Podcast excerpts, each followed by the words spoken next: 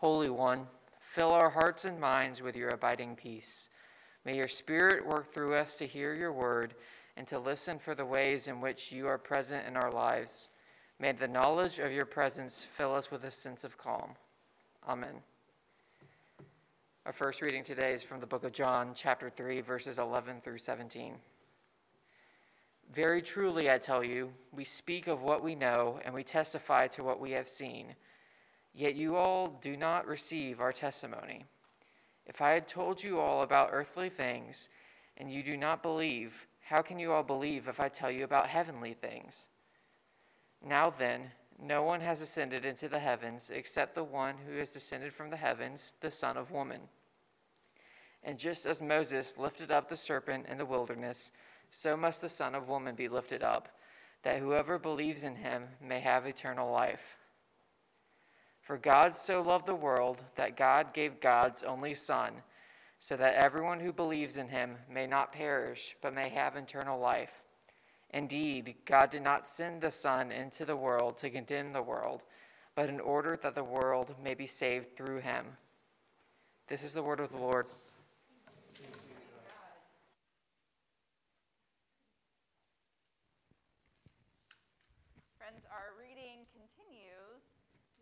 Song of Songs, chapter 4.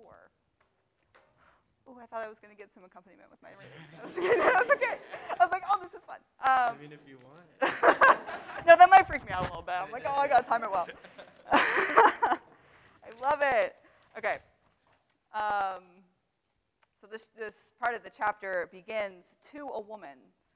All of you is beautiful, my beloved companion. There is no flaw in you with me from Lebanon, my bride, come with me, come with me from Lebanon. Depart from the peak of Amana, from the peak of Senir and Hermon, from the dens of lions, from the mountains of leopards. My heart is yours, my sister, my bride. My heart is yours with just one of your eyes, with one jewel of your necklace. How beautiful is your love, my sister, my bride. How much better is your love than wine, than the fragrance of your oils, more than every spice. Honeyed sweetness drips from your lips, my bride. Honey and milk are under your tongue. The scent of your garments is like the scent of Lebanon. A garden locked is my sister, my bride, a garden locked, a fountain sealed. Your limbs are an orchard of pomegranates with all choicest fruits.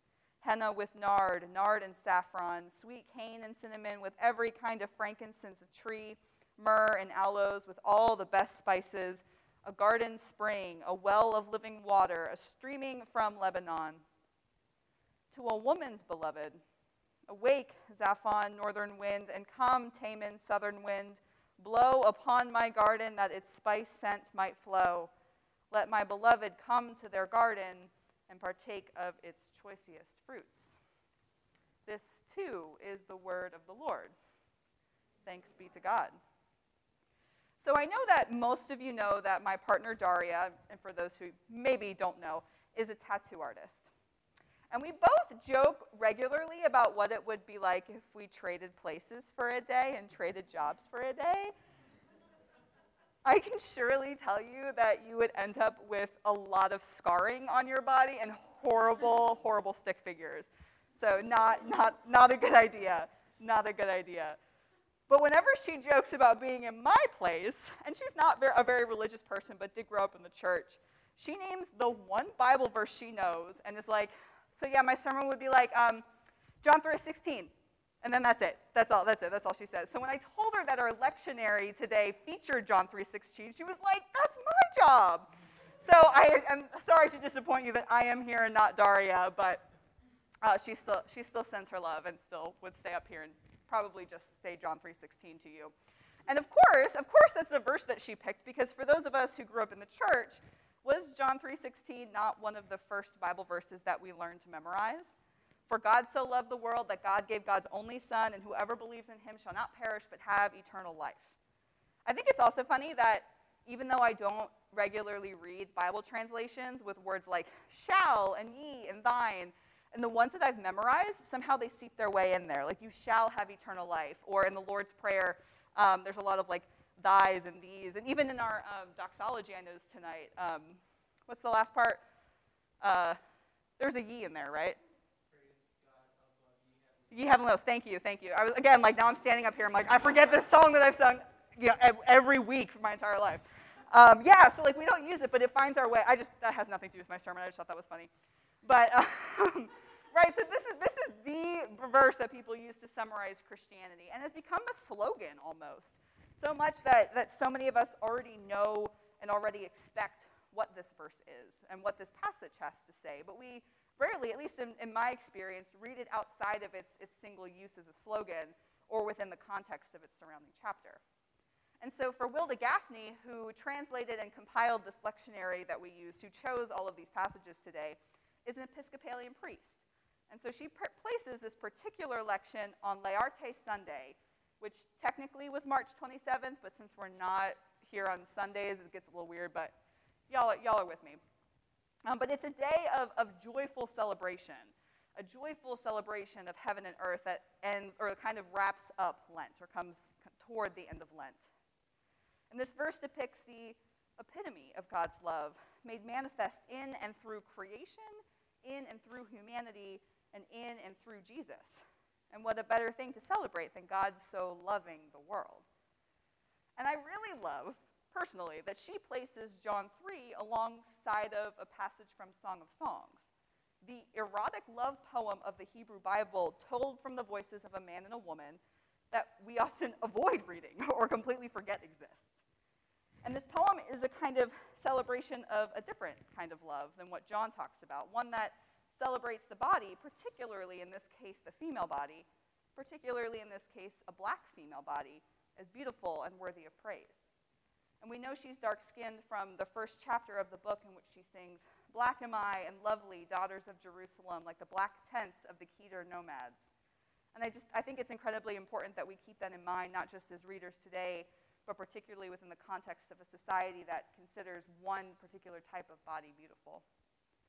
Many interpreters over the years have read this passage and, and read this whole book really, and come to a conclusion that this is a tract for renouncing fleshly flesh, that's a hard word to say, fleshly passions. And we still read it so because the human body can, can be embarrassing and awkward for us. Or we don't read it because it's, because it's awkward for us, or because it doesn't fit into the mold of a, of a purity culture, nor does it fetishize or objectify the body like society can and will. And especially having made our way through the first few chapters in Genesis over the past few weeks, which has been used to condemn not just the female body, but women entirely, there's something quite liberating, I think, by finalizing that story with Song of Songs, which maybe invites us to a new bodily theology, in which it sees the, the bodily self as an integral part of what it means to be human, and within its placement in Scripture, what it maybe means to be people of faith. Especially given the very natural language in this passage, with spices and honey and direct connections to a garden, we are seeing the garden redeemed as a paradise for lovers when the beautiful garden is often seen as the one that humanity doesn't belong in, like we talked about a few weeks ago. Particularly, Reverend Dr. Renita Weems suggests that this poem might grant us space to accept our bodies as gardens for exploring the human and divine natures, parts of our nature. Sorry. The female body poses no threat in this case to the creative order, and we can truly find love that does not seek to control and dominate. Rather, it is mutual love that becomes the context for empowering the human spirit and for sharing bodily humanity. To love another person, whether that be romantically or sexually or any way that we can love another person, is a good thing and is something to be celebrated. And so in John, our passage picks up right after the man Nicodemus, a Jewish leader, comes to Jesus at night wondering exactly who Jesus is. And we know that Jesus never really gives us a lot of direct answers to questions. He responds in parabel, in parabels, in parabola. I don't know, I'm just making stuff up. I don't like. I, I think I've talked about I've talked about physics and math tonight, and I've that that I don't know. I don't even know what I'm saying. Anyways, uh, Jesus responds in par. Now I'm now I'm nervous. Jesus responds in parables. Parables. I said it right, right? Okay parables, right? He doesn't really ever also like fully claim his identity. In, in the, in the Holy, Holy, Holy uh, hymn that we, that we sung tonight, we get the, the language of Trinity and the language of humanity and divinity, but Jesus never really names it as so. Okay, I, I lost my train of thought, so this isn't going to flow. But anyway, so some of you might know the story of Nicodemus. That might be kind of familiar. And he's the one who um, is known for introducing us to this idea of being born again or being born from above. And I think this, this meaning or this phrase has been maybe usurped by a particular genre of Christian converts who, who refer to themselves as born again Christians. But when I think of the, the other ways that this phrase can be used, I think of the way, too, that the, the church has tried to split an earthly realm and a heavenly realm up as part of Christian piety. I think maybe similar to the ways that we are afraid to re- read Song of Songs for the way it celebrates the created order. But I also think of the way we talk about being of the world, not in the, or sorry, being in the world, not of the world. I do promise I wrote, like I finished the sermon like not five minutes ago. I don't know why I can't talk tonight. Um, where am I? Right, okay, so does that language feel familiar of that separating of the world and of heaven? Uh, maybe that kind of comes up in purity culture a little bit too. But Jesus' response, which we read in full tonight in John, actually alludes to the merging of those two realms and this idea of a rebirth, a realm that becomes one in himself, in Jesus. And it might be helpful to point out, maybe, maybe it, oh, this is getting a little bit technical, that the gospel writer John understands Jesus' crucifixion, resurrection, and ascension as one continuous event, which is basically to say that salvation is found at the bridging, the connection of those two realms and the atoning work of Jesus. Which is basically to say that God so loved the world, the whole world, the people, and the earth, that God made manifest that love through a means of intimate, incarnate connection in Jesus. And this is a joyful thing, something to celebrate, that we can be joyful in our contemplation of God's good world of which we are a part our bodies, our minds, our spirits, and all. That we are not forever cast out of God's presence, but continually called to it and invited to respond to it through this idea of eternal life, which in this context is not necessarily talking about the far off future or heaven, but about the present acknowledgement that you are a child of God, that you are beloved and letting that flow through you, and that you also were made to love.